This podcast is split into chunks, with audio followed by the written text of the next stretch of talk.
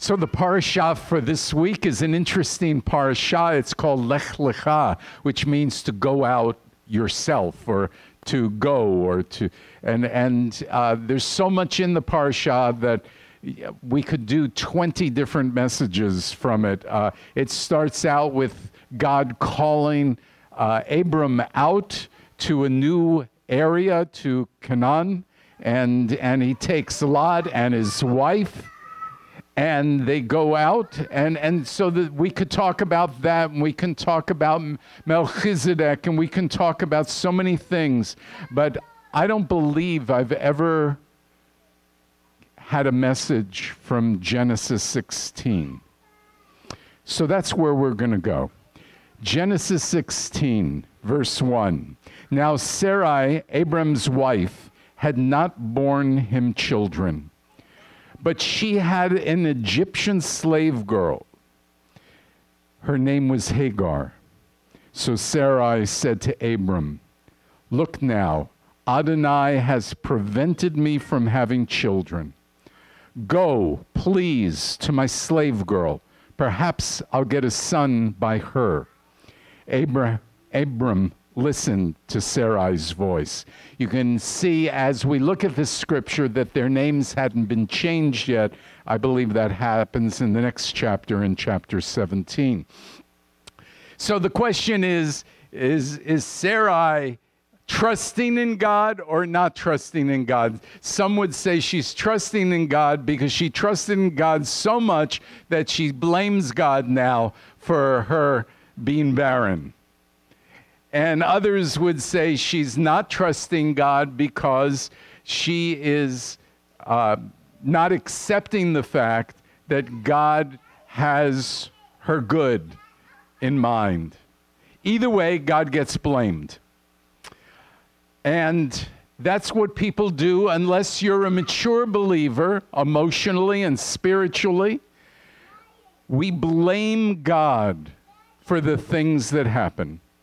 And I would just say that as we look at scripture, we should look at Philippians 3:10. It says, "My aim is to know him in the power of his resurrection and the sharing of his sufferings, becoming like him in his death, if somehow I might arrive at the resurrection from among the dead." Now, talking about that verse in verse 10, it goes on in verse 12, now that I have already uh, not that I have already obtained this or been perfected, but I press on if only I might take hold of that for which Messiah Yeshua took hold of me.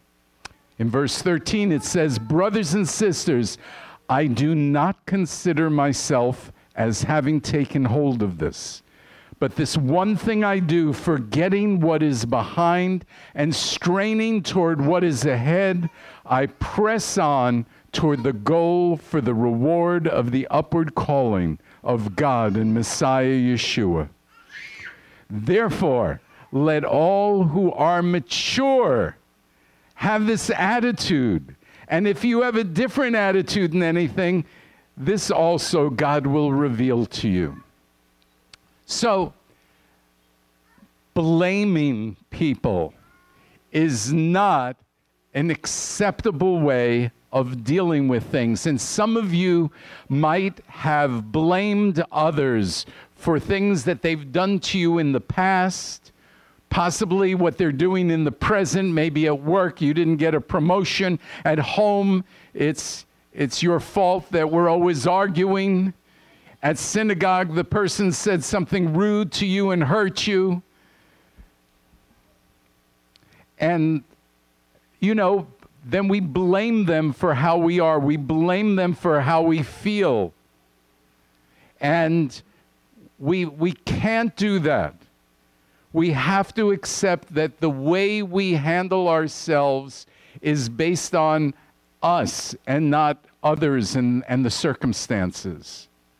Now, one of the things that blaming and any negative feeling will do is it can easily cause your thinking to be skewed, and then you will make poor decisions.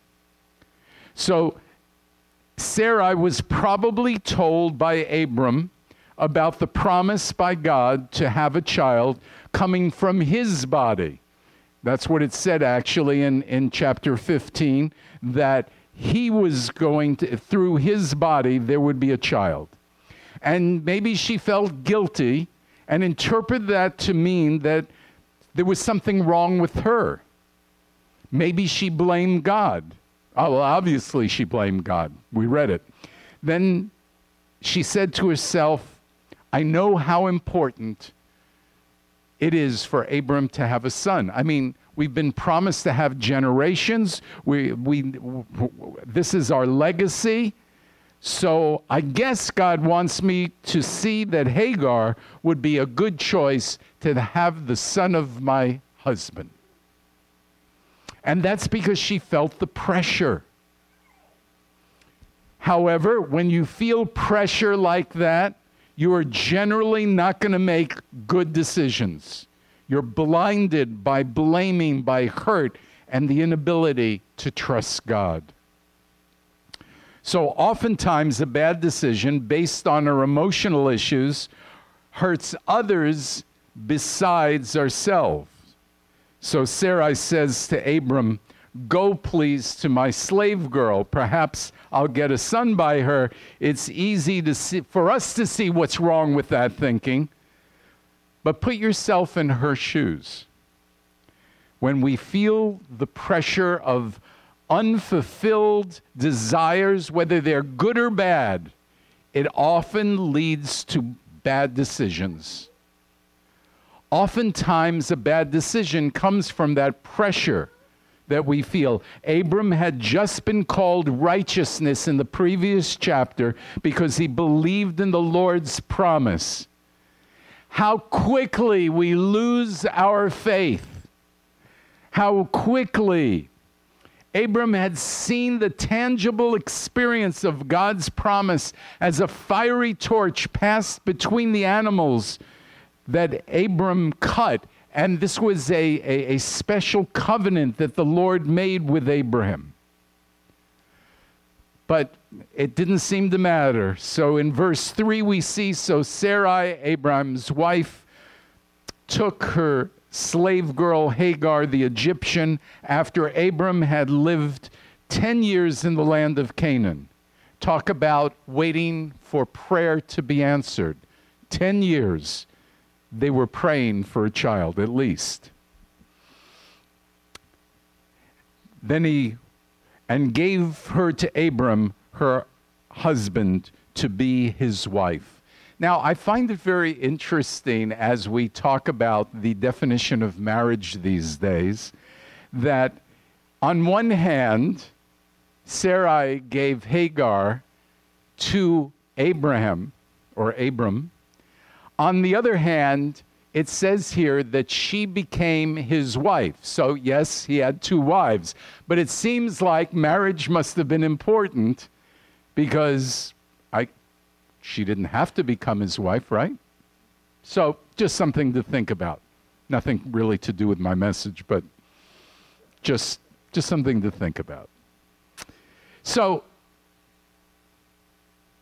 the result of taking things into your own hands rather than waiting on God. Sarai was jealous, hurt, she felt belittled. And when we feel this way, we lash out. And when we lash out, we continue to hurt others. In verse 5, so Sarai said to Abram, the wrong done to me is because of you. You want to think about that one a second? So, whose idea was this whole thing? Sarai, right? But she says to Abraham, The wrong done to me is because of you. I myself placed my slave girl in your embrace. Now that she saw that she became pregnant, so in her eyes I am belittled. May Adonai judge between you and me. Well, I think it's lucky for Sarai that both Abram, Abram and God decided to ignore that, those comments about judging between them. But she certainly put the blame on Abram. So let's see, let's count these now. First, she blamed God. Now she blamed Abram. Look, Abram was definitely complicit and should have said no to Sarai's plan. But unfortunately, in verse 6, Abram said to Sarai, Look, your slave girl is in your hand. Do to her what is good in your eyes. So not only did he not stop her from her plan, but then he takes his wife, who's angry, hurt, blaming everybody she can, and lashing out, and she and he says, "Hey, do what Hagar to Hagar whatever you'd like to do." Oh my goodness, dude. So it says, so Sarah afflicted her, and Hagar fled from her presence. So we see the problems. What are the lessons from this, and how do we solve the problem? So here are the, the takeaways, I think.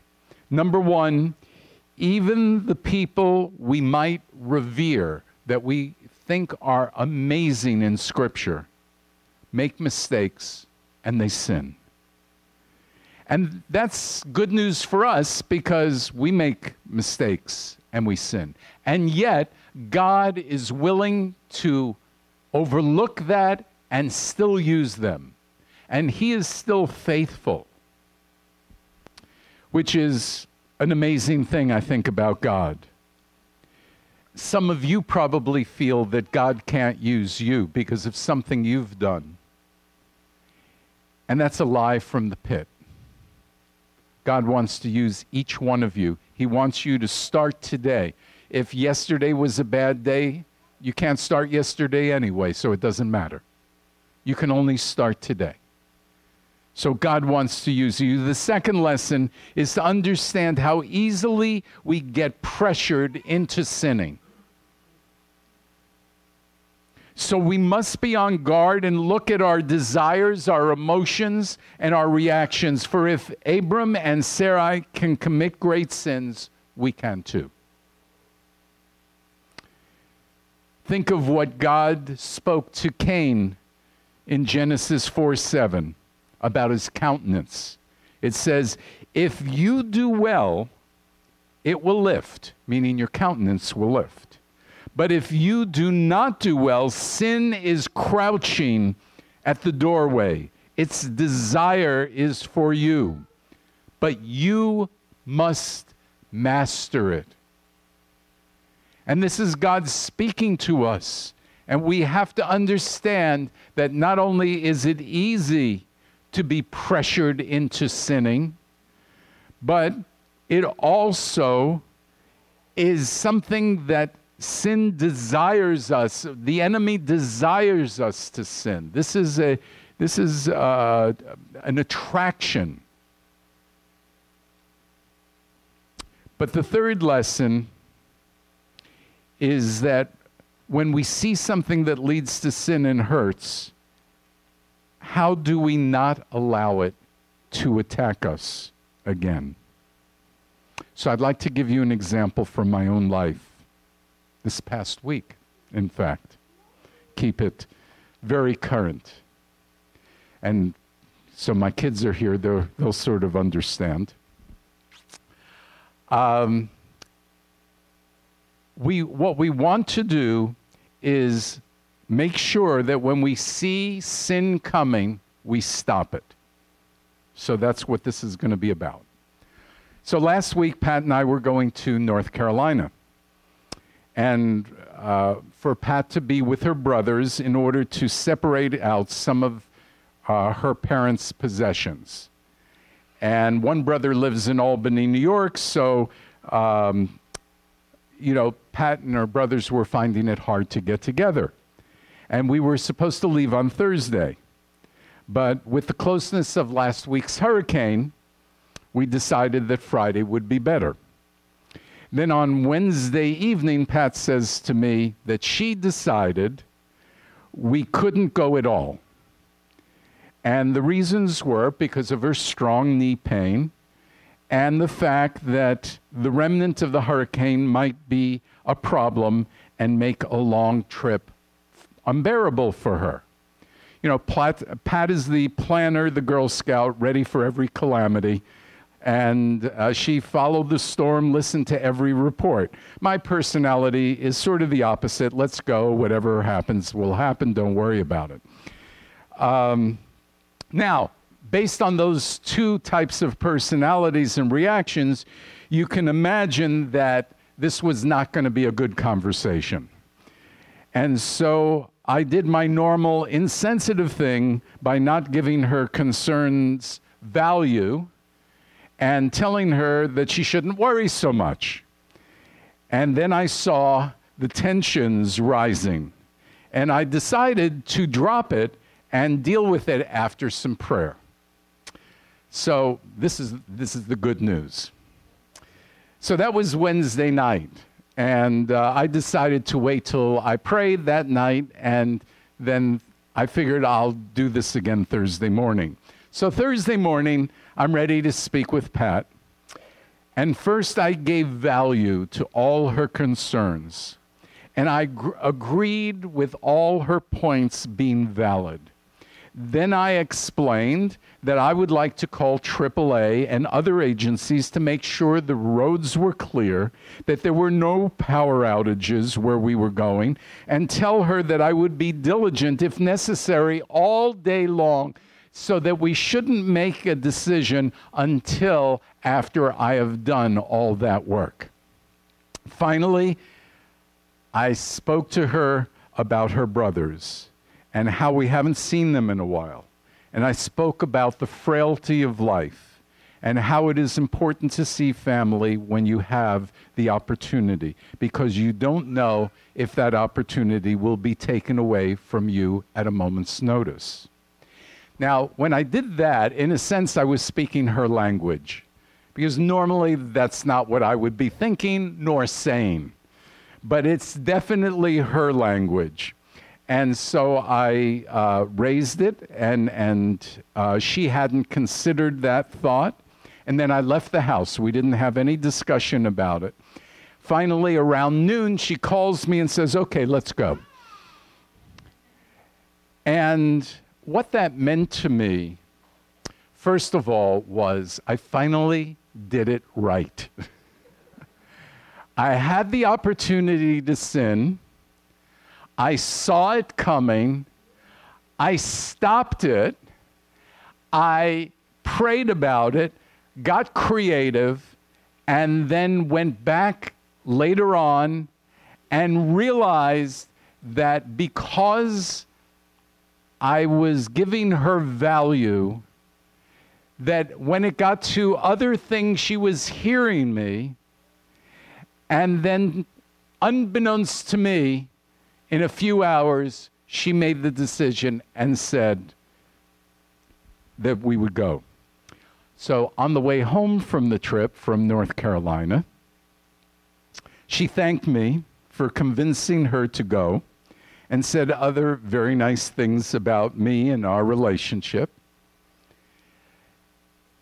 So, here's my point of the message because I've been kind of over in different areas real communication at the right time with the right intentions can stop an argument, which can stop sins that develop from an argument, remove hurts, and clear our heads for good and godly decisions. This is what did not happen with Abram and Sarai they might not have had an argument, but they didn't really talk about it either, and they just gave in to doing the wrong things. I need more of this. I think most people need more of this. Our political people and our media and our world needs more of this. Our congregation needs more of this. How many people have I talked to in the past few months who have been offended and hurt by somebody in the congregation? So please remember this point. Real communication. In fact, let me take one step further.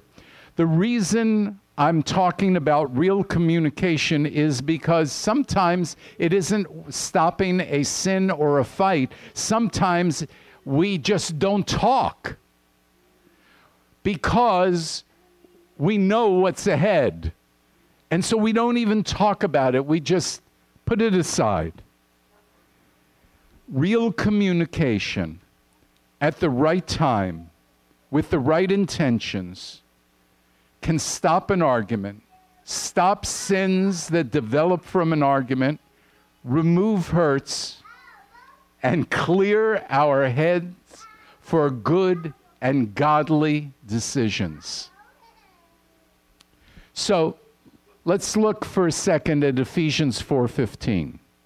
It says this, instead speaking the truth in love, we are to grow up in all ways into Messiah, who is the head. So, speaking the truth in love does not mean what so many believers say. You know what they say? They needed to hear the truth. And so I spoke to them in love. And I'm going, I bet they didn't receive it in love. Because they feel the truth was love. And I don't think the scripture is saying that at all. I think we are to speak the truth, but we have to figure out how to do it in love. I did it, you know, I'm going to pat myself on the back for a moment because I've done it so wrong so many times. I did it right. I did it right. I spoke in love because I took the time to pray about it. I took the time to consider Pat first. I took the time to consider her needs. This is what love means. And this is what real communication is between two people who love each other.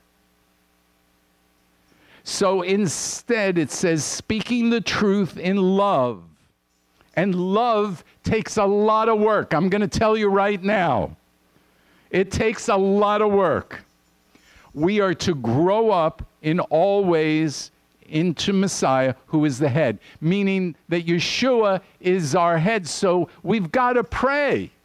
If we don't pray, we're cutting out our main source of power, our main source of doing it right, our main source of not sinning. So we must go to Yeshua. Proverbs 18:21 Death and life are in the control of the tongue. Those who indulge in it will eat its fruit. We have to choose. We have to choose how we're going to speak. But it's more than that. Because if I just say what I think are nice words, I could have gone to Pat and I could have told her that first evening, here are the reasons we should do what I say. And as soon as I say what I say, you could probably see Pat turning off or getting red and getting angry. Because she knows I wasn't considering her. But life, to bring life into your tongue, means that you encourage the other person, that you show the love that you talk about. And so I, I had my, my, my tongue controlled, so to speak, by the Lord. And it was an amazing thing. Yeshua spoke of this in Matthew 12 36. But I tell you that on the day of judgment, men will give account for every careless word they speak.